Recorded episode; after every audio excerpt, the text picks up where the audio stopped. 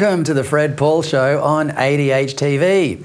As you probably know, everyone here at ADH TV had an absolute ball over the weekend broadcasting the CPAC Australia Conference from Star Casino in Sydney. We hosted lots of fine speakers, including Tony Abbott, Jacinta Nampijinpa Price, Elijah Schaffer, Michelle Pearce, Moira Deeming, Pauline Hanson, and a wide range of other local and international conservative commentators. Although it was broadcast for free by us here at ADH, CPAC is characteristically unfiltered, and a lot of the speeches were delivered as candidly as if they were being delivered to only the 1,000 people in the room and not the tens of thousands watching for free on ADH TV. It was very refreshing to be in good company where free speech prevailed. It was a stark contrast to this moment, almost exactly two years ago. This was Town Hall Square on George Street, about a kilometre from Star City Casino, Sydney Star Casino, on July 24, 2021. If you look really closely, you'll see me dressed inappropriately for a protest march right in the middle. It looks like I'm walking towards the cops, but in fact, I'm walking backwards, as is everyone else, because the mounted police had just rushed in to save one of their colleagues. Seconds earlier, me and several other protesters had formed a circle around a lone police officer who had found himself isolated in the hostile crowd, and a gang of masked Antifa like thugs who were there to cause trouble, looked almost certain to pounce on him. Certainly, the look on the cop's face confirmed that he was briefly in serious danger. There were times during that day when the mood was extremely tense. The crowd was unpredictable, and the cops were understandably nervous.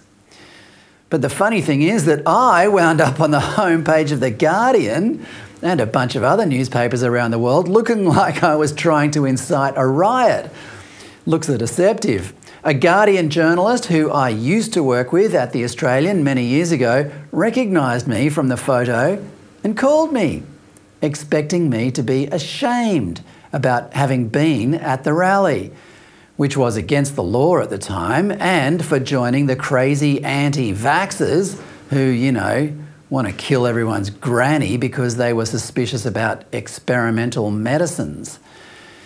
You're siding with Big Pharma against working people who are losing their jobs and businesses? I asked the Guardian journalist. My quotes didn't make it into the story. I guess I just didn't fit the Guardian's narrative. The only person on that Freedom March that day with any public profile at all at the time was John Ruddick, well known in Sydney political circles as a libertarian reformer. He tweeted a few videos on the day about how much fun it was to be on the march, and I can, I can confirm that. It was, in fact, one of the most multicultural and pleasant and happy and joyous occasions I'd been to, certainly since the start of the lockdown, but in Sydney for years. It was, it was a really fun experience, and everyone was getting on with each other. We'd come from all over Sydney just to defend our freedom. Anyway, Ruddick's tweets sparked an avalanche of hatred towards him. Former Channel 10 reporter Paul Bongiorno said Ruddick would be, quote, probably on a ventilator within a week of course, this event was being dubbed a super spreader event. And, he, and Zali Steggall, his own federal MP from the seat of Warringah, told him not to return to the electorate and advised her brainwashed supporters to quote, name, shame, and fine anyone identified from the march. When these idiots test positive, they are on their own, unquote. Very nice. Zali, how highly you, you think of your fellow citizens. The march was the biggest public gathering since the start of the lockdown in Sydney, and it was dubbed by idiotic politicians as a super spreader event. These politicians weren't just drunk on power, they were higher than Keith Richards in a Burmese opium den. New South Wales Kerry Chant, New South Wales Health uh, Minister or Health uh, official Kerry Chant had only that week told us not to talk to our neighbours should we see them at the shops. And Health Minister Brad Hazzard said COVID was, quote, the most potent virus we've had probably on earth, unquote. Bit alarming. Premier Gladys Berejiklian said, we should only leave the house if we really have to. Oh, we had to, all right, Gladys. The freedoms previous generations died fighting and defending for were on the line. And as with anyone, as anyone with half a brain knew, we were safer from viruses outdoors than we were indoors, which is where our overlords, ironically, wanted us to be. The next three weeks were pretty amusing because idiotic, idiotic journalists rocked up to those daily news conferences where the latest inflated contagion and casualty figures were being robotically delivered by Kerry Chant and asked her if any of the latest cases could be traced back to the Freedom March super spreader event. John Ruddick was watching all this from home and panicking. He thought that they'd make up a connection that they'd connect the Freedom March to some of the latest statistics. After all, why wouldn't they? Most of the other statistics were fictional. But to their credit, Ruddick told me today, they didn't. Good on them. But he did cop more than his usual than his share of vitriol. Ruddick's kids were barred from their North Sydney primary school for two months. Strangers who got, the, got their hands on his phone number would call him and abuse him almost daily for infecting their suburb. And of course, the cops knocked on his door and issued him with a $1,000 fine. All this fortified Ruddick's determination to become an elected Member of Parliament with the Liberal Democrats, now known as the Libertarian Party, a goal he achieved at the last New South Wales, uh, New South Wales state election in March this year. Ruddock is one of the few politicians in the entire country calling for a royal commission into the COVID and vaccine lunacy. Another one is Victorian Senator Ralph Babet of the United Australia Party, who formally proposed a COVID Royal Commission this month. Now, we must not let them get away with what they did during the pandemic the human rights abuses, the weaponisation of fear, the lockdowns, the closing of borders, and obviously the inhumane vaccine mandates. Unexplained excess mortality is the elephant in the room. Cancer, diabetes, dementia, cardiovascular related deaths, it's all spiked. Now, I have previously attempted to create a committee to investigate this, but it was voted down by almost every single senator in this place. What a shame that was. We'll never forget. Now, we call on the Labor government to honour their promise, honour the promise, establish a royal commission into the pandemic response immediately. You said it should happen. You previously said it should happen. You said it was the right thing to do. You promised it as soon as practicable. Let's give people answers. Establish a royal commission now. Let's make sure that this never happens again. Let's protect our people from gross mismanagement. Thank you, Senator. If you ever doubted that Australia was ruled by a uniparty, Check this out. This is Anne Ruston explaining why, why the previous government, the Morrison government, handled the, the COVID pandemic well. The former coalition government, I believe, acted swiftly during the pandemic to ensure our health systems had the capacity to protect Australians.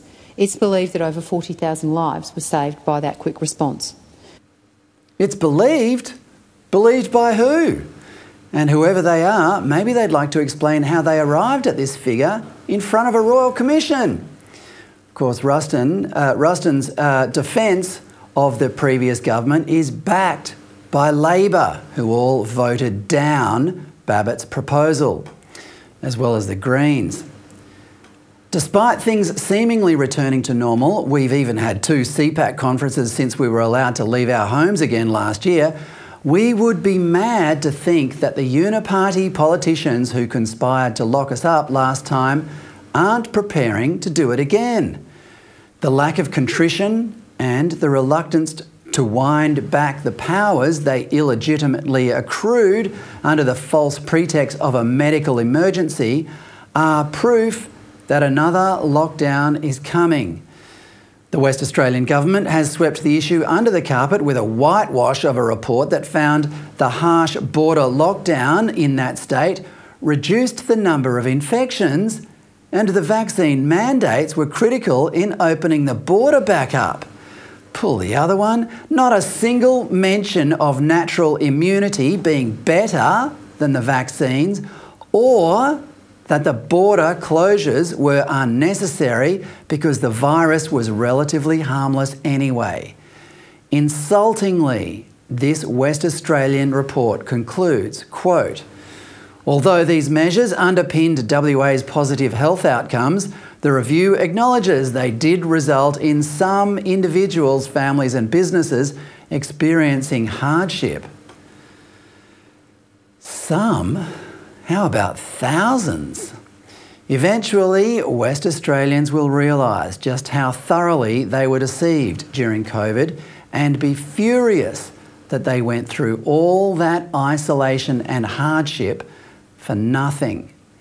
The same will happen right across Australia. It's just a matter of whether people learn the truth by themselves or with the help of a royal commission. Well, there was good news for free speech last week when my colleague Lyle Shelton successfully defended a charge of having vilified a couple of drag queens who performed for children at the Brisbane Library in 2020.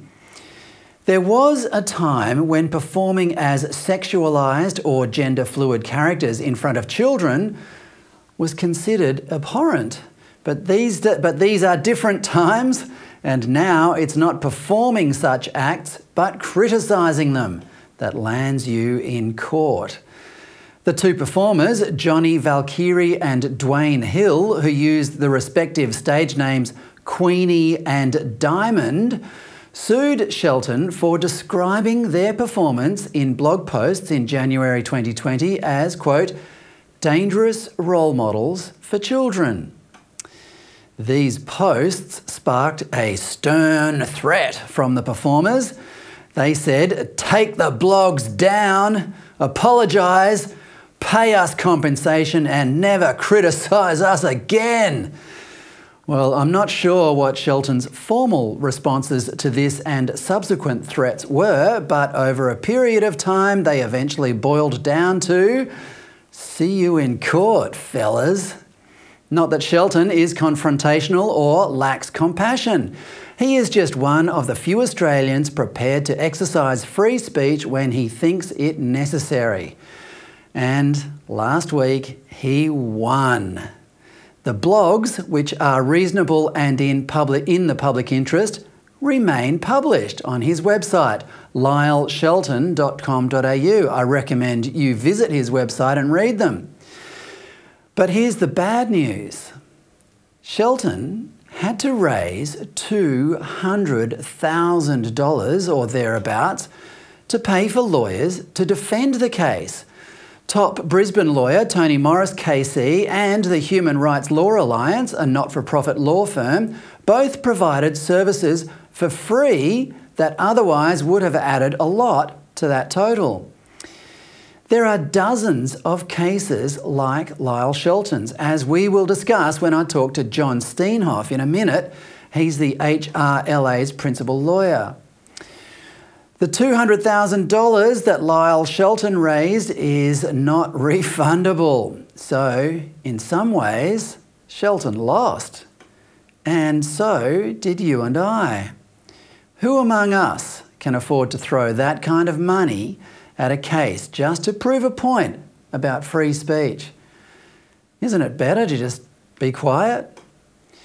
You're not just up against easily offended drag queens and the like, you're often up against the media, most of the entertainment industry, and the government, which these days funds a wide variety of departments that provide moral, financial, and legal support for people who wish to induce, introduce sexual ideas to children.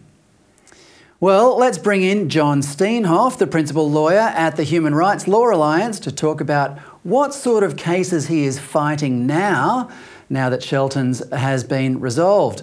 You are going to be alarmed at what is going on, and some of it is funded by you, the taxpayer. John, welcome to the show.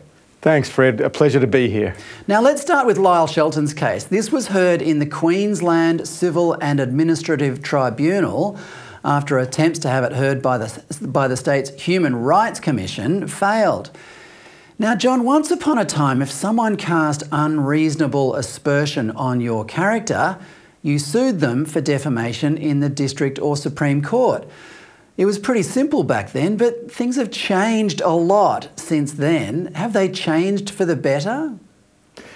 You're right, Fred. The, the classical protection for your reputation was in an action in defamation in the courts. But we've seen an increase in the government uh, interference into this, into this area with these new kinds of laws, these hate speech laws called vilification laws, and those are the laws that Lyle was pursued under. And these say that you cannot commit a public act which incites hatred, severe contempt, or ridicule for a person based on certain attributes.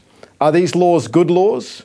Well, no one thinks that incitement is a good idea, but these laws are particularly difficult because they set such a low bar for an offence, which means that they are easily used by people who want to engage in viewpoint suppression. The reason why Lyle was uh, pursued by these drag queens is because they didn't like his calling out the fact that drag queen performances introduce children to gender fluid ideas and those ideas are dangerous. One of the defences for these, these, these laws, this is a new generation of laws that I would argue started with 18C of the Racial Discrimination Act back in, I think, 1996. The, the key component of all these new laws, as you describe hate laws, is well, there's two key components. One is that they're based on offending someone, and being offended is just a part of being an adult. And the other is it, they are subjective, aren't they? These laws are incredibly subjective, and that's one of the things to come out of this judgment was that member Jeremy Gordon, who went through a very forensic analysis of the statements that Lyle made, talked about how difficult it is to determine who is to be um, the person who is uh, incited? Uh, what kinds of speech rise to the level of incitement? Now, thankfully, thankfully, these vilification laws don't allow you to take action for merely being offended. And in that way, they are still a higher standard than the standard in 18C of the, the Racial Discrimination Act. But in every state and territory, there are law commissions, there are reviews that are going on to try to further lower the standard for these vilification laws and make it easier to take complaints and shut down speech. So it's an area where we need eternal vigilance. Yeah, I remember when 18C was introduced, the uh, then Federal Attorney General said that the new Section 18C would be, this is a frightening word, he said that section would be educative. In other words, it would teach us plebs how to behave with each other. Now, until that moment in Australian history, the standard by which we interacted with each other was a cultural one.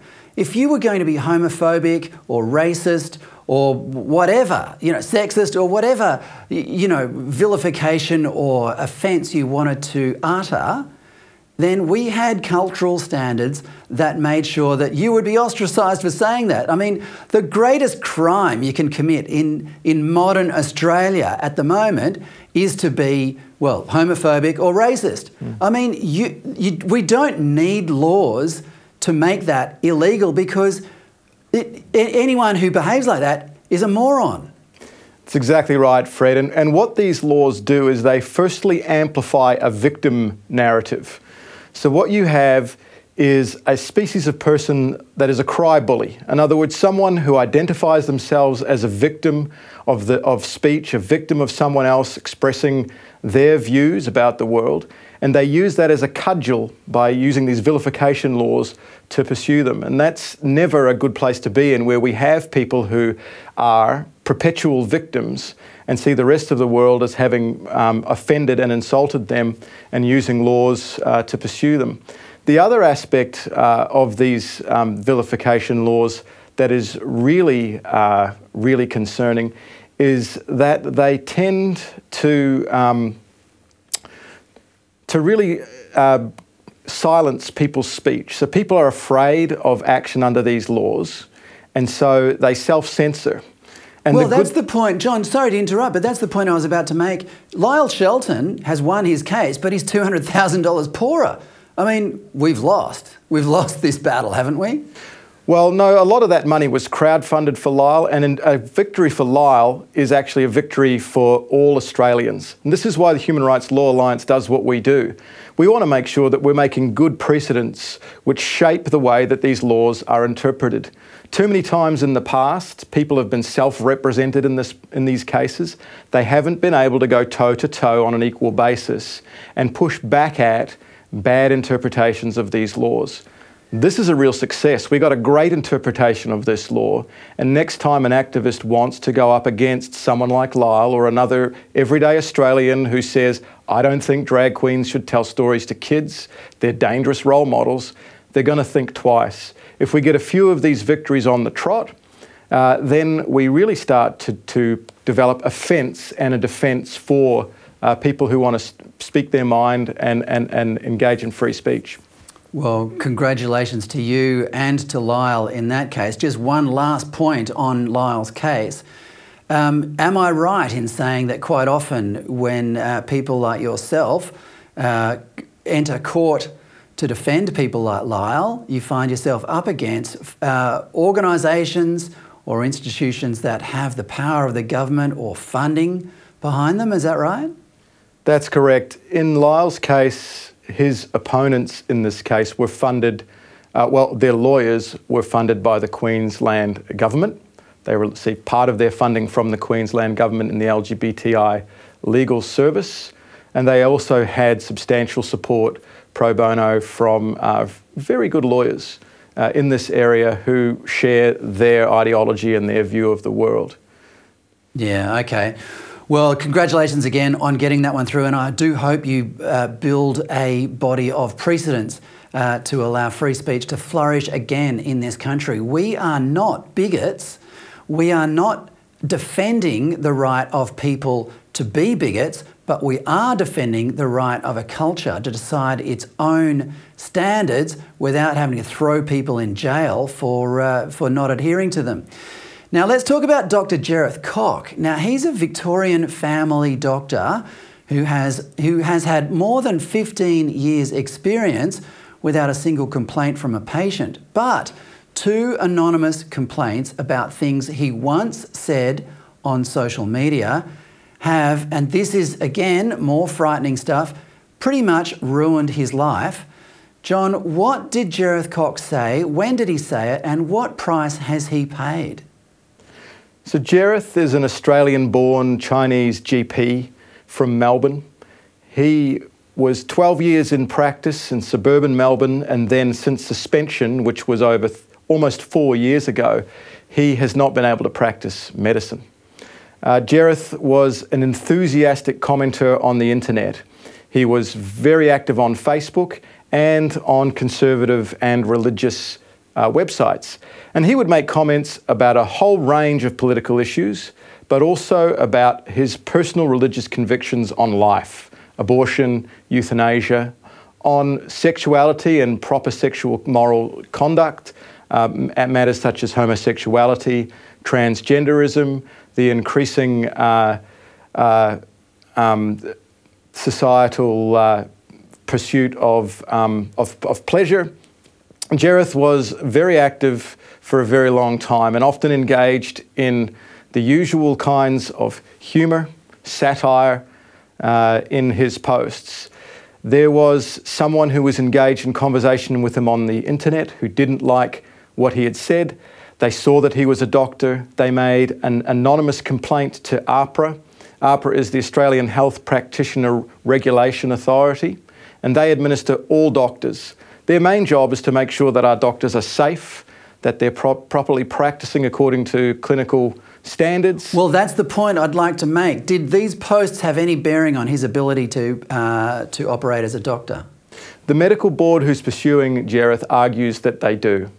They say that Jereth, as a doctor, has to uphold the standards of the profession, and they're saying that the kinds of posts that he made are such that he is not a fit and proper person to be practicing medicine.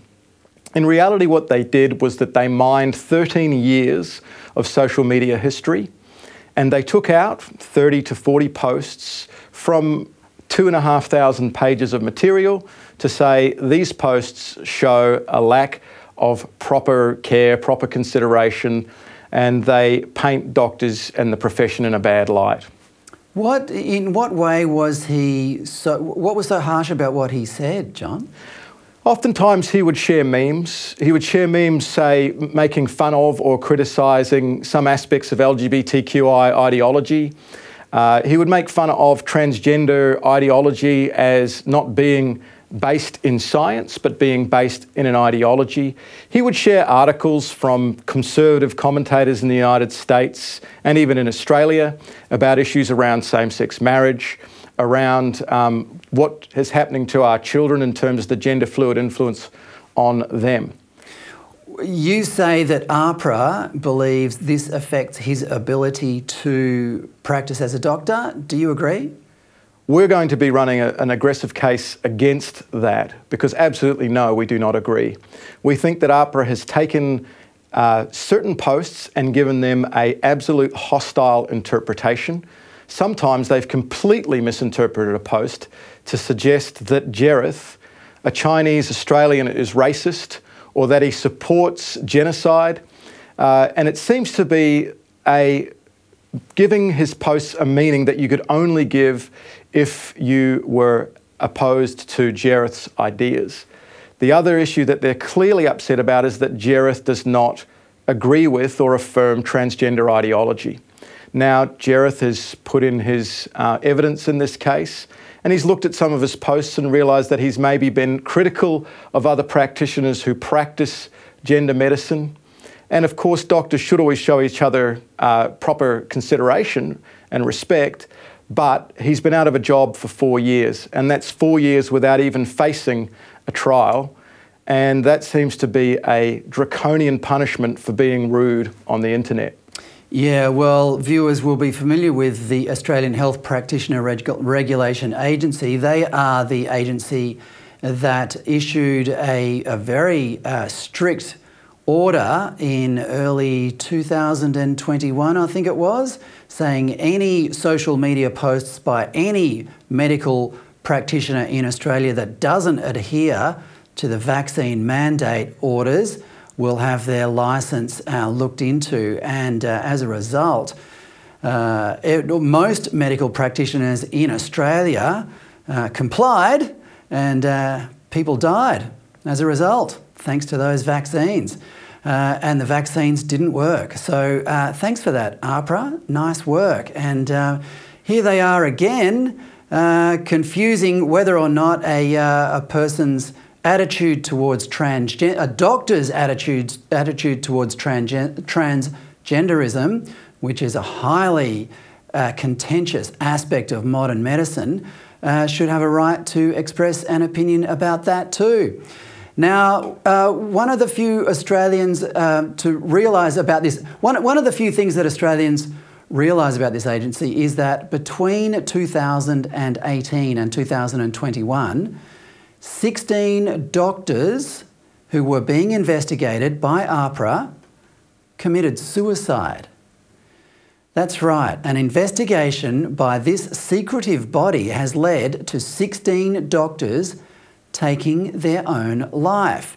And in many of these cases, they, the, uh, this, the suicide robbed a community of a valued family doctor.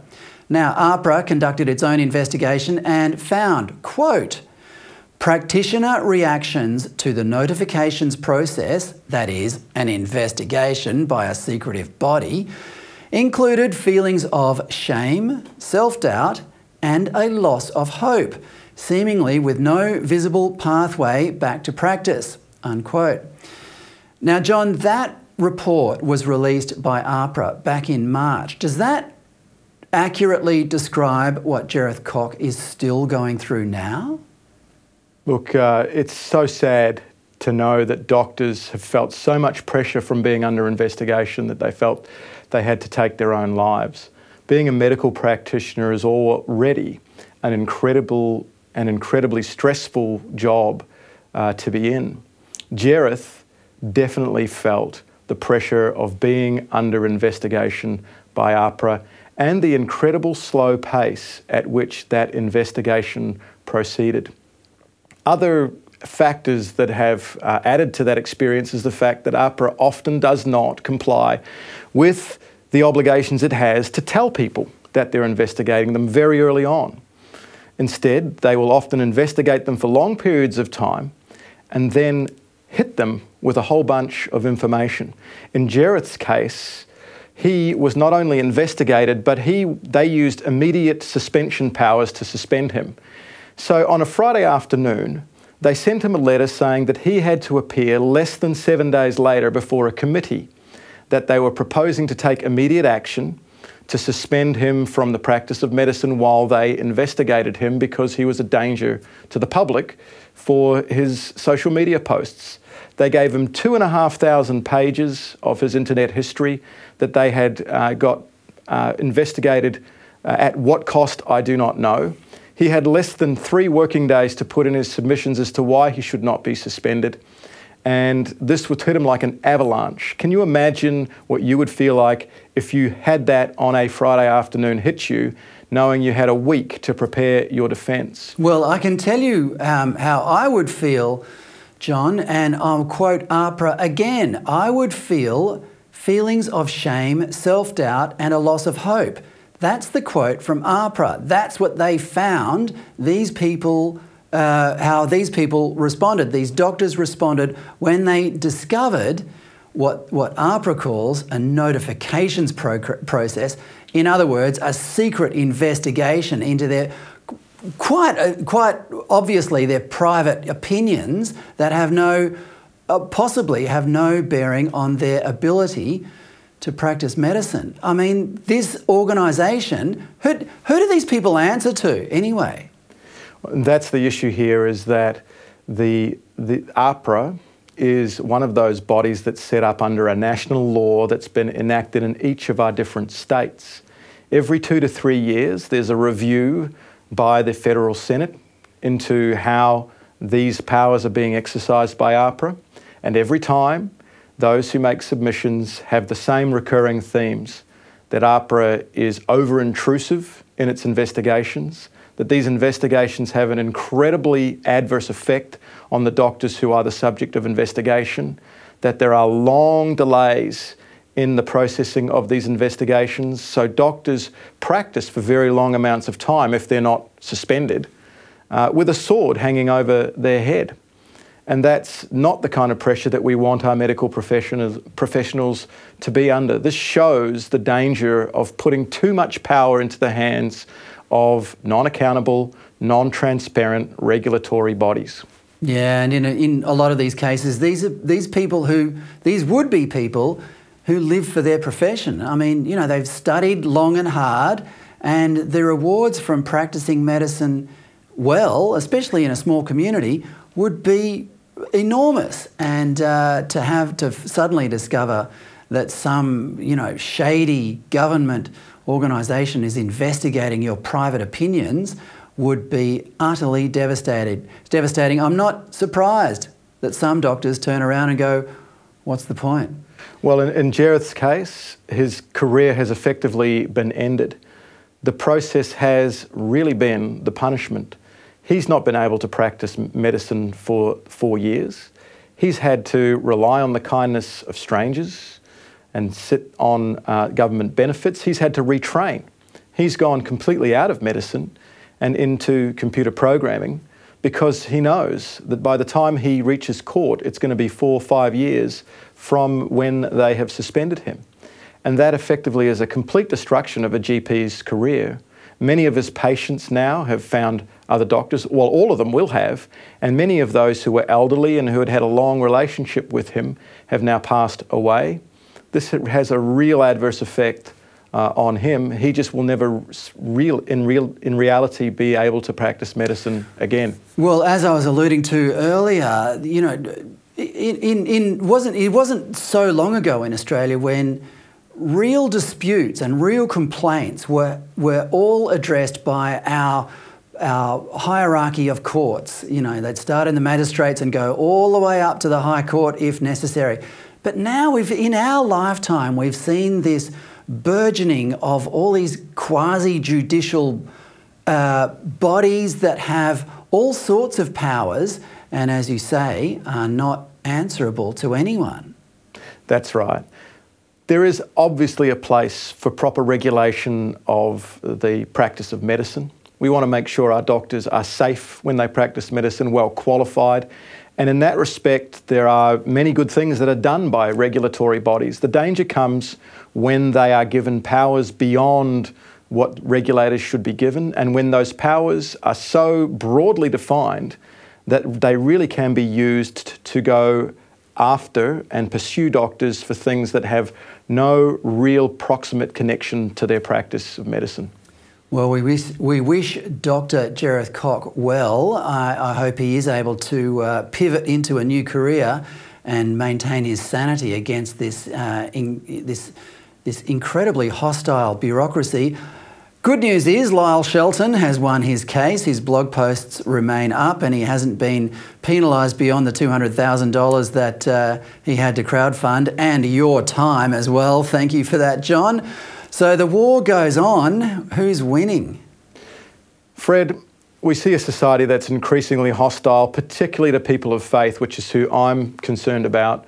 We want to stand up for religious freedom because, by extension, it practices the freedom of thought, speech, expression, association. And while we see a society which is increasingly starting to clamp down on these things and become authoritarian, we still live in a great country we have a great framework and fabric of law that allows us to take action when there's been overreach, when there's been overstep. And we have courts that can make great decisions in this regard, particularly as we see with Lyle, also with other cases that we have won. The courts are there to make sure that laws are interpreted well and that we can preserve our freedoms. And so it's important to use those avenues that are available to us and be thankful that we don't live in China where we'd have none of these kinds of avenues of recourse. Yeah, and I've got to add, you don't even need to be Christian to be uh, defending freedom of speech, although it seems to be Christians who are doing most of it at the moment. John Steenhof, thanks so much for your time. Thank you, Fred. A pleasure to be with you. That's John Steenhof of the Human Rights Law Alliance. Well, let's cross now to my United States correspondent, Josh Hammer, the senior editor at large at Newsweek magazine, host of the wonderful Josh Hammer podcast, and also a research fellow at the Edmund Burke Foundation, a think tank that emphasises the important link between nationalism and conservatism. I expect Josh will have plenty to say about American nationalism now because to be frank, there isn't much of it coming out of the White House. While President Joe Biden is sending tens of billions of dollars to the war to fight the war in Ukraine, the Americans who really need that money and the government's help, the survivors of the fires on Maui in Hawaii, some of these people are dealing with the unbearable trauma of having lost kids or loved ones in an inferno. They're getting almost nothing. Biden is due to land in Maui today to console the survivors. But for all we know, his minders managed to shuffle him onto Air Force One by telling him he's going to Hawaii to sit on a beach and eat chocolate chip ice cream. Let's bring in Josh to see if any good can come of this. Josh, welcome back to the show. Fred, thank you so much for having me. It's always a pleasure. Josh, let's start with how this fire started on Maui last week. The Hawaiian state government passed a law in 2015 saying that all electricity in the state needs to be generated by renewable energy in 2045, by 2045. Naturally, for the past eight years, this has put a lot of pressure on Hawaiian Electric to shift its focus away from what it would normally do which is attend to the maintenance of its existing wire system. Now, Josh, did this have anything to do with how the fire started on Maui?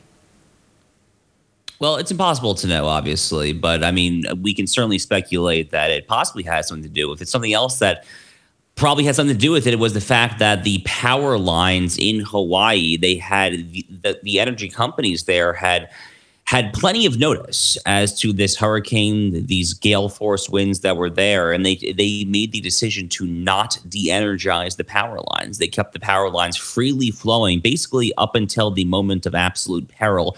Some of those energy companies are being sued in a private litigation capacity as well right now. But certainly, the you can't discount the woke stuff. I mean, what you just mentioned there. There's also this video that's gone viral, at least in American conservative social media. I'm not sure if it's made all the way there to Australia, but there's there's this ridiculous video of of the man who I, I, I can't remember his exact title. He is like the the Maui County Public Commissioner or something like that. And I it was I think it was Charlie Kirk of Turning Point who found this video of him talking on and on about how how water is kind of like a quasi deity, is kind of a quasi godlike figure in, in, in, ancient Hawaiian mythology, and therefore the teaching is to conserve water, it's not to use it. And now, Fred, as we tragically know, the authorities there, you know, to even holding aside what I just mentioned about kind of the, the follies of the of the energy company, the power lines, we also know that authorities did not deploy water anywhere near on time enough. So we obviously have to wonder whether or not this this attitude had anything to do with it. I think it strikes many of us that it probably had at least something to do with it. So there's a lot of lot of questions here. Uh, it's also just a it's a general it's, it's just a horrible tragedy. Just in general, it's it's a grave humanitarian disaster. Over hundred people dying in a fire. Just not the kind of thing that happens in America, thank God, on a regular basis. I mean, one of my very best friends, his brother was actually living in this town. He lost everything. I mean, he he was he managed to save his graduation diploma, some of his most cherished personal items, his his cello. He's a musician but he he lost his whole house. I mean, I, I mean, I, I, and uh, it's just your heart just grieves, honestly. Yeah, 114 people died is the last I last count that I saw, uh, and an enormous amount of property damage. It's interesting you bring up that that sort of reverence for you know local indigenous knowledge about water or whatever it is. These are just all signs of the way we are abandoning the, the sophistication and science that we have built up over all these years to make the world, make our world a safe place. But the other, the, the other aspect of that is this continuing, relentless uh, focus on climate change. Now, there's been a lot of commentary attributing this tragedy to the to actual climate change. Here's an example, a prime example from climatologist Michael Mann. Now, he's the guy most viewers will remember uh, for being responsible for the famous hockey stick graph in the 2006 film An Inconvenient Truth. Let's have a listen to Michael Mann. And that drought is part of the climate story here as well as we see more and more high pressure in the summer over this region of the planet, uh, we see less rainfall. Uh, hotter temperatures mean more evaporation of what soil moisture there is. And so we see this epic drought. Uh, the winds uh, did sort of provide the spark in a sense. Uh, the downed power lines provided the spark. But what allowed these fires to spread so quickly, uh, to become so damaging, was in substantial part the huge amount of fuel there was in the form of dry materials, the tinderbox conditions uh, that are, are, you know are, are there today all of those things have been impacted by climate change. So we can't tell this story without talking about the climate crisis. Josh, we have the same phenomenon here in Australia. We are not allowed to clear the fuel from the ground in the bush anymore. And as a result, we are almost every summer these days, we are inundated with these massive, uh, really intense um, wildfires. Is that the same case? I mean, Michael Mann is saying, oh, there's too much fuel on the ground. Well, that's thanks to you, mate, because greenies won't let us clear the fuel from the ground. You know, Fred, climate change has become the single monolithic answer to every problem in the mind of the leftist. It has become, as a friend of mine said, the, the dog eat my homework excuse. It is the catch all phrase that they deploy when they choose to exculpate themselves, to exculpate their allies, and to choose to just try to not take the blame, to try to obfuscate, try to deflect. No, no matter what the situation calls for, if they don't want to answer the question directly or address what has actually happened in, in, direct, frank terms, which happens a lot, they will just invoke this ever looming specter of, of climate change. I mean, yeah, no matter what it is. I mean, truly. I mean, whether it's uh, this horrific wildfire, whether it's this this hurricane that is that is now hitting California, Baja California, might even get up to Las Vegas. Very rare for a hurricane to be on the Pacific coast of America as opposed to to the Atlantic coast.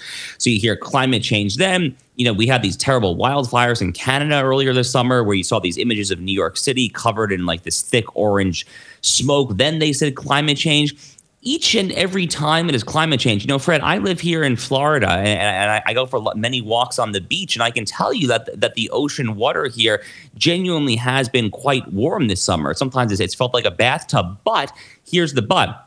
There's been any number of articles, the Washington Post, New York Times, all the usual actors here. They'll always say climate change, climate change, climate change. But you know, it, it turns out that if you go back a year and a half, I think it was January 2022 there was a volcano in the South Pacific, and I'm going to butcher the name if I try to pronounce it. It's like the Hunga Tunga. It's closer to your neck of the woods, frankly, actually. And it, it, it, was this unprecedented volcanic eruption. It was one of the largest volcanic eruptions, I, I, think, in decades. And at the time, scientists and climatologists predicted that the that so much water vapor was sent into the stratosphere that global temperatures, oceanic and atmospheric temperatures over the next year could rise by as much as one and a half degrees Celsius on average average. So, you know, these people are just flipping out. They, I, again, they always come back to this one talking point: the facts be damned. Unfortunately. Well, yeah, you, I've got to say that uh, when the climate change mantra fails, then they resort to calling us racists. That's how much sense they make. Now, um, let's look at the Washington Post, a well known left wing newspaper, very sympathetic to the Democrats. Even the Washington Post is having a go at Biden over this. Uh, here's a quote from the Post. As the death toll was escalating towards the triple digits, his, Biden's, muted public approach stood in sharp contrast to his long standing image of an empathetic leader. I'd probably dispute that, but anyway, the Post went on and offered critics a fresh angle to attack him politically. Now, Josh, we know the left wing media well enough to know that this kind of statement isn't made accidentally. This is part of a wider agenda. Do you think the left wing media has decided that Joe is now too old and frail to run for president again in 2024? And if so, which Democrat alternative do you think we could uh, see get up? Well, I have no doubt that there are many left wing elites, both in the media and outside the media, who would prefer that Joe Biden go home to his basement in Wilmington, Delaware, and kind of just rot away there in his palpable senility. Uh, you know, and, and, there's any number of other examples of this. By the way, it's not it's not just the Washington Post here. Michelle Goldberg, the the prominent progressive columnist for the New York Times, has had any number of columns over the past six months calling attention to to Joe Biden's age, to his diminished mental capacity, to the various scandals plaguing his addle-brained crack addict son, Hunter Biden. I mean there's been any number of other examples out there too. Even CNN has gotten into the game a little bit here. And you know, Fred, going back to to January, people tend to forget this. Uh, even here in America, they forget it. You know, there's a lot of attention on, on, Donald Trump's four indictments, but you know, Joe Biden himself had had had and has his own classified documents retention scandal. And you know, is that this Chinese Communist Party funded Penn Biden Center for Global Diplomacy or some kind of you know amorphous sounding you know feel goody think tank thing, and they found these classified documents. And I, I'd say all that because at the time when this happened back in January, my interpretation of those events was that the timing for this being exposed then was that you probably did have various actors in the DOJ and the deep state and so forth trying to get Biden to step aside before he formally re-announced for president. The problem is that now that he's announced, now that folks like RFK are his closest challenger, polling you know somewhere around 15%, not particularly close to put it mildly here, and uh, I just don't see it. I mean, I'm not sure else to say it. I just don't see that Biden stepping aside at this point, pending obviously hospitalization, death, something like that, that no one in the right mind should should obviously hope for. We hope that doesn't happen. So I so I just don't see it happening, pending something like that. I think I, I think it's too far into the game at this point. And I think Democrats at this point are probably just kind of stuck with him, whether they want him or not. But I have no doubt that there are various elites, individuals in the media and outside who would prefer that he go away and prefer they get kind of a younger, shinier object like a Kamala Harris, a Gavin Newsom, or dare I say, perhaps even a Michelle Obama. Yeah, I've heard Michelle Obama, uh, M- Michelle Obama's name bandied about, and she's certainly, you know, the freshest and youngest, but uh, she doesn't carry a lot of substance as far as I can see. Well, let's let's. I mean, that's a disturbing observation that you've made there, Josh. That. Uh, uh, the, the most likely outcome will be that uh, Biden is going to run again and be the leading contender for the Democrats. That's it's pretty frightening for us, even down here in Australia. Well, let's turn to who's going to be running against him. Uh, since his latest indictment under racketeering laws, racketeering laws in Georgia, Donald Trump's support has grown as far as I can see, to 62% among Republican voters. Now, Josh, there's uh, obviously a significant sympathy element in this. People want to show support for Trump because he is being outrageously persecuted and targeted by the Washington establishment. But here's the thing, Josh that's not the way to run politics. You don't vote for someone just because you feel sorry for them, do you? Right. So uh, I've been saying this for a very long time, Fred. Actually, over a year now. In fact, going back to the the, the raid at Mar-a-Lago, this raid heard around the world, the pre-dawn raid. It was over a year ago now. It was early August 2022. And I, I had a column at the time utterly condemning the raid. But one of my conclusions, one of my takeaways was that the fact that Donald Trump standing in the, you know, this is before anyone announced that they were running, but his rise in the standing of the hypothetical 2024 polling combined with the boost in fundraising to his coffers and his super PAC, MAGA Inc. and so on, it, it was so clearly and utterly predictable in, from my perspective that to me it seemed clear that one of the many reasons for that raid going back over a year ago, to say nothing of these indictments, was for the deep state, the DOJ, and all the various nefarious actors deep in the heart of Washington, D.C., to try to ensure that Donald Trump would be the 2024 nominee. Because, at least from my perspective, and based on most polling that I have seen, he is the least likely to defeat Joe Biden in, in a general election matchup, notwithstanding the fact that Joe Biden is obviously a, a, remarkably weak incumbent himself with God knows how much baggage and, you know, all the things that we could possibly say ab- about Joe Biden. So I, I have no doubt whatsoever that that has been a major reason that Trump standing in the polls has stayed this high. In fact, if you go back to the first indictment, Alvin Bragg in New in New York City back in late March, early April, that was really the time when Trump's lead went from, you know, call it 12 to 15 points to something much bigger than that, you know, 25 points. And then it's only continued in some polls, depending on the polling to just get bigger and bigger. So I, I have absolutely no doubt that that is a huge part of it. But to your other point, no, I mean, that that clearly is not the end all be all. I, I mean, this is a political persecution. It, it, it is lawfare. It is a sprawling kind of legal jihad, you might will, against Donald Trump. And uh, you know, all they say about the about Trump is true. They've been trying to get him since before he was president, going back to 2016 and the and and the the FISA warrant with Carter Page and the surveillance. I mean. They've tried to get this guy uh, five ways from Sunday. Trump, by the way, does not always do the best to to avoid helping his enemies, he oftentimes will help his enemies uh, in, in, ways that, that I would find uh, childish, perhaps, uh, myopic, perhaps at worst. But no, ultimately, I mean, you're trying to choose someone who is best positioned to defeat Joe Biden and then implement the agenda that America needs to ultimately save the country. So, I, I mean, this rally around the flag effect, this sympathy can only go so far, I think.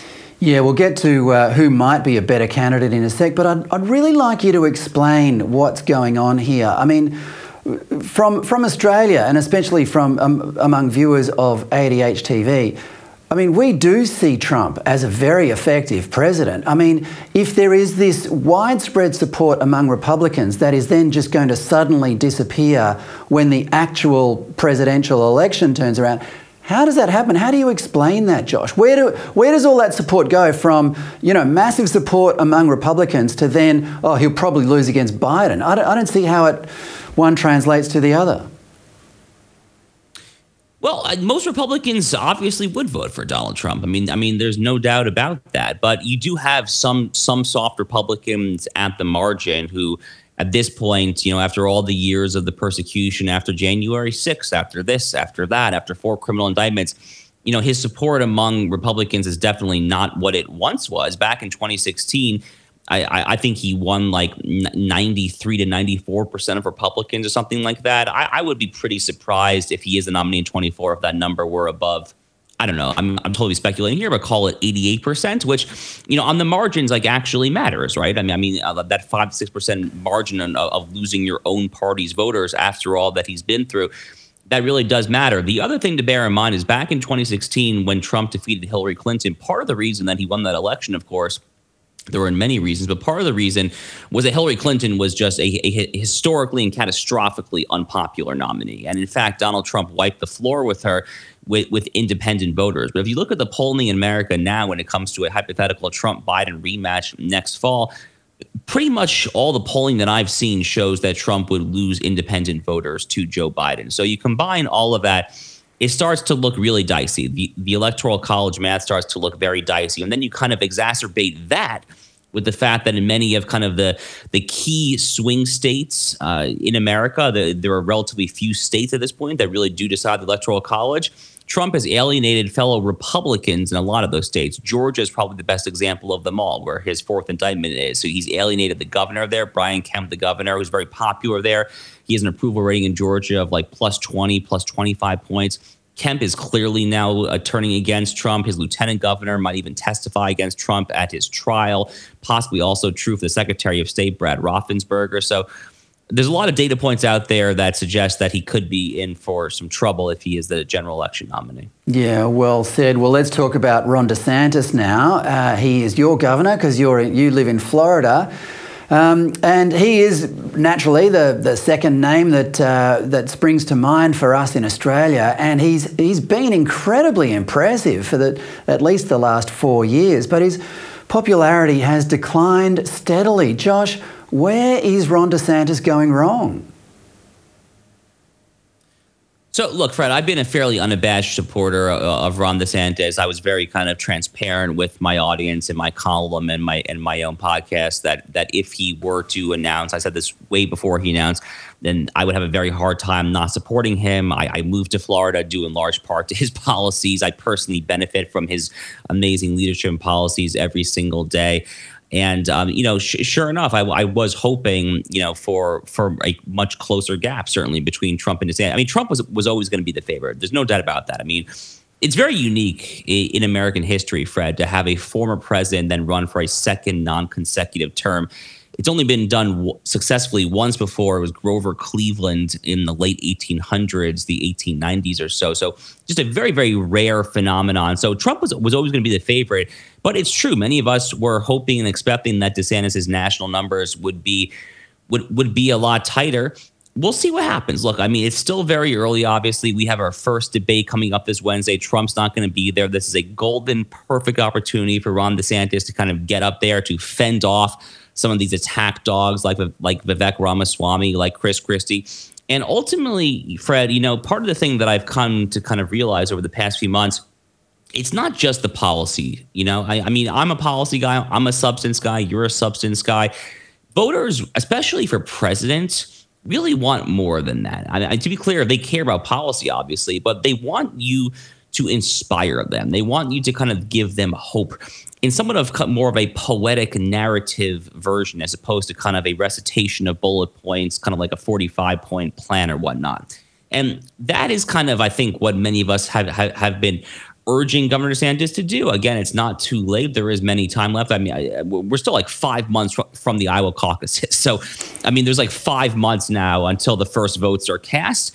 Who knows what will happen with Donald Trump? Apparently, he's got to turn himself in to Fani Willis, the DA in Fulton County, Georgia. I mean, you know, he's going to have to start fending himself off legally in all these jurisdictions. Uh, his super PAC is the coffers running dry, the legal bills. I mean, there's still there's still a lot of, uh, of of game left to be played here, but certainly I think many of us, to your point, we're hoping and expecting that thus far would have been a little smoother sailing for the Florida governor. Yeah, it, you seem to be saying that uh, Ron DeSantis isn't charismatic enough, uh, and that's a fair point. I mean, this is American politics and it's presidential politics we're talking about here. The key, the key question then, Josh, is can Ron do it? Can he suddenly become charismatic?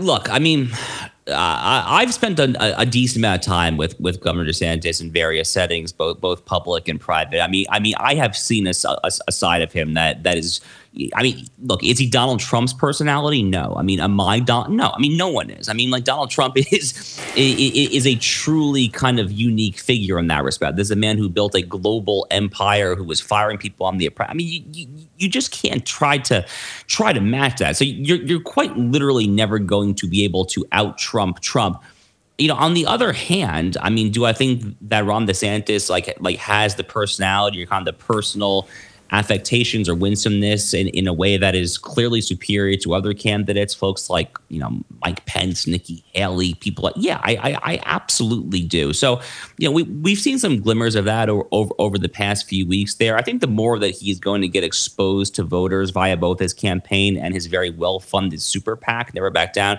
you know, the more voters, the more kind of small events in Iowa and New Hampshire that he's in front of, that definitely does bode well. But you know, again, I, I, what Trump did in 2016, among the things that he, that he did correctly was he had an incredibly simple message: "Make America Great Again." The, the message truly did resonate.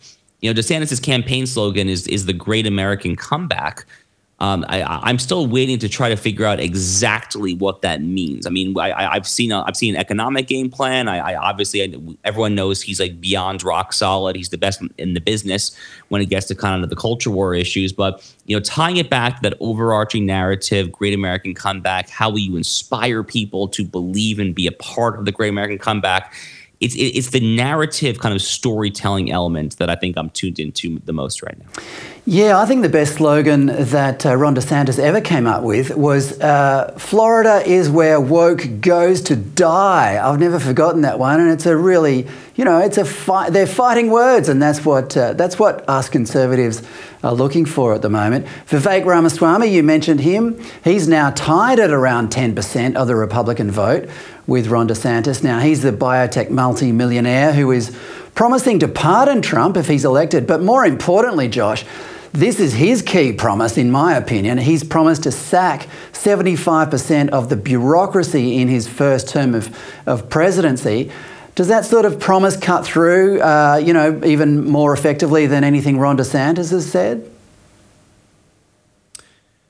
Fred, I, I have very strong thoughts on Vivek Ramaswamy, in part because I have had both personal and professional dealings with Vivek Ramaswamy, but well before he announced for president of the United States.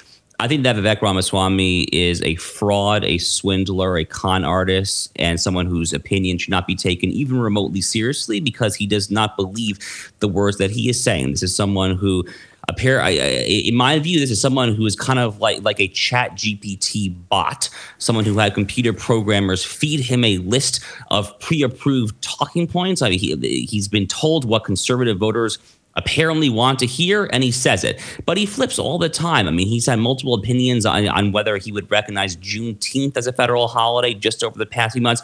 He he invariably also kind of you know the computer program slips and he in, in, in invariably says kind of crazy stuff as well. I mean, he was on Alex Stein's Blaze TV podcasts in the not so distant past when he said, you know, he was openly speculating that 9 11 might have been an inside job. I mean, is, it, is, it, is this like an Alex Jones show or is this really the kind of guy that you want to be president of the United States?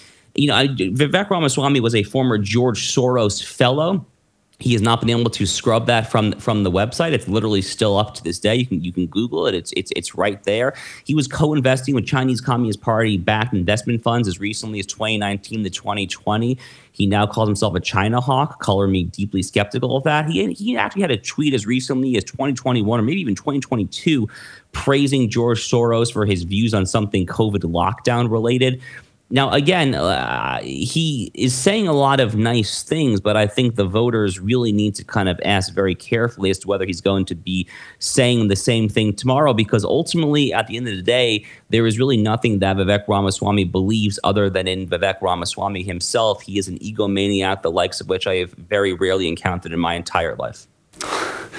Well said. Um, we, we love having you on, Josh, because you tell it the way you really think it. Thanks for that. Now, the only, only thing left to talk about now is should Trump win the nomination, how will his campaign pan out? I mean, you mentioned earlier how he won in 2016 because uh, Hillary Clinton was such an awfully unpopular woman. How, has, are there any aces up Trump's sleeve to pull this off in, in uh, 2024? He look, he could. I mean, like you can't discount the possibility. I think it's a low possibility. I, I, I will just be very candid here. I think that Donald Trump is overwhelmingly more likely than not to lose this time this time around. Now, to be clear, everyone said that in 2016 too. So many of his defenders say, "Oh, you said the same thing eight years ago," and it's true, but a lot has changed, as I kind of was getting at earlier. When it comes to independent voters, you know, when it comes to many of these swing states, uh, Georgia, Arizona, where Trump has alienated a lot of the Republican voters in many of these key swing states that he will need. Obviously, January 6th turned off a lot of softer Republicans, Republican leaning independents, these four criminal indictments. And also, you know, God bless him. He's he's in his late seventies. Clearly, does not have the energy that that he once had, and there's nothing wrong with that. It's, it's just he's just older. He's just older, and you know his message is also just frankly just way off in many ways compared to what it was. In, in, in 2015 2016 you know it took him a few months to kind of get onto the whole maga thing but once he landed on that he found his footing. You know, he was the guy who was going to challenge Republican orthodoxy in a very healthy way on issues like trade, immigration, foreign policy, even really kind of uh, entitlement spending, frankly, Medicare. Social. So he really found his issues. And this time around, I couldn't tell you what those Donald Trump 2024 issues are. I mean, every time I go to his Truth Social, which is admittedly not that frequent, or anytime I hear him in the news, you know, he's talking about his own troubles, the witch hunt, the this. I, I, I, I mean, he's going after his own former people, like Kayleigh McEnany. His, I mean, what is this? I mean, like, are we are we trying to do like a vanity project here, or are we talking about running for president of the United States, the most important position on the world in a country that desperately needs sound and prudent leadership? So, I, color me not an optimist when it comes to Donald Trump's prospective 2024 general election chances. There's always a chance, obviously. Joe Biden of course, you know, could, could could fall gravely ill before then. It's over a year from now. The man is very clearly not in good health. But you, you factor all of what I said, and then you kind of also understand the fact that all of the all of the COVID era changes to election law that the Democrats uh, very opportunistically took advantage of in 2020, very little of that has been rolled back in a way that structurally disadvantages Republicans. Fred, sometimes I start to wonder whether or not any Republican, even someone uh, as polished on paper as Ron DeSantis, could actually defeat Joe Biden given the election law status quo, given the state of the media and all of that. Uh, so I, I, hate to sound so pessimistic and black pilled here, um, but I, I, I am not optimistic if Donald Trump is the nominee. Obviously, I could be wrong. And I should clarify I hope that I would be wrong because if Trump is the nominee, just to be very clear here, I've, I've said this publicly before, I, I, would have every intention to vote for him. That's a frightening uh, analysis there, Josh. Uh, it, it, looks like it's going to be a, uh, an election campaign argued over, the, over whether or not uh, Donald Trump is innocent and whether or not Joe Biden is the most corrupt president in American history at a time when election procedures are highly dubious and the media is swinging, uh, you know, habitually towards the Democrats. Just at a, also at a time when the world needs great leadership from the United States. So anyway, we will get you back as a, in the lead up to the uh, election, Josh, because we love your uh, your analysis. Thanks for your time today. Thank you, Fred. That's Josh Hammer, podcaster par excellence, writer and senior editor at large for Newsweek magazine. And just before I go, did you see the comments from senior ABC journalist Stan Grant from the Canberra Writers Festival on the weekend? During a panel discussion with fellow ABC lovey Louise Milligan, he said how disillusioned he was with the media, especially the show he used to host, Q&A. Quote, you go on Q&A and the first thing you do is you introduce a panel that have more often than not been picked because they have conflict rather than seeking to find connection. Then you say, go on social media, basically, form your lynch mob, hit the person you hate and pile on. I can't do that anymore, and I don't think that is what you want from our media. I think we are failing you, and we must find a better way of doing it. Well, when Stan Grant walked out of his gig as Q&A host in May, citing the pain of supposedly racist attacks against him as the cause, I emailed the media relations people at the ABC asking politely if he would continue to remain on full pay while he took leave. I received no reply. So a couple of weeks ago, I tried again, and this time, Sally Jackson, the ABC's communications lead, replied tersely, quote, we don't have any comment to make on Stan Grant's leave. Unquote. In other words, none of your business, taxpayer. Oh, and shut up and pay your taxes, though. Can we deduce from that that Grant is still on full pay? And if so, did we just pay him to attend the Canberra Writers Festival to tell us that he was not doing a very good job? At Q&A. Nice work if you can get it. One of the loudest applauses at CPAC on the weekend was when Senator Pauline Hanson said of the ABC, if it was my choice, I'd just shut the place down. You'd have to be dead set bonkers to disagree. Well, that's all from me tonight. Thanks for watching. If you want to see more ADH content, have a look around our website or our app for some of the best commentary in the nation from people like Alan Jones, Daisy Cousens, David Flint, Nick Cater, Lyle Shelton, Dave Pellowe, and more. Tell your friends, ADH is the new home for common sense commentary, and there is no shortage of things to comment about these days. I'll see you next Monday at 7 pm. Good night.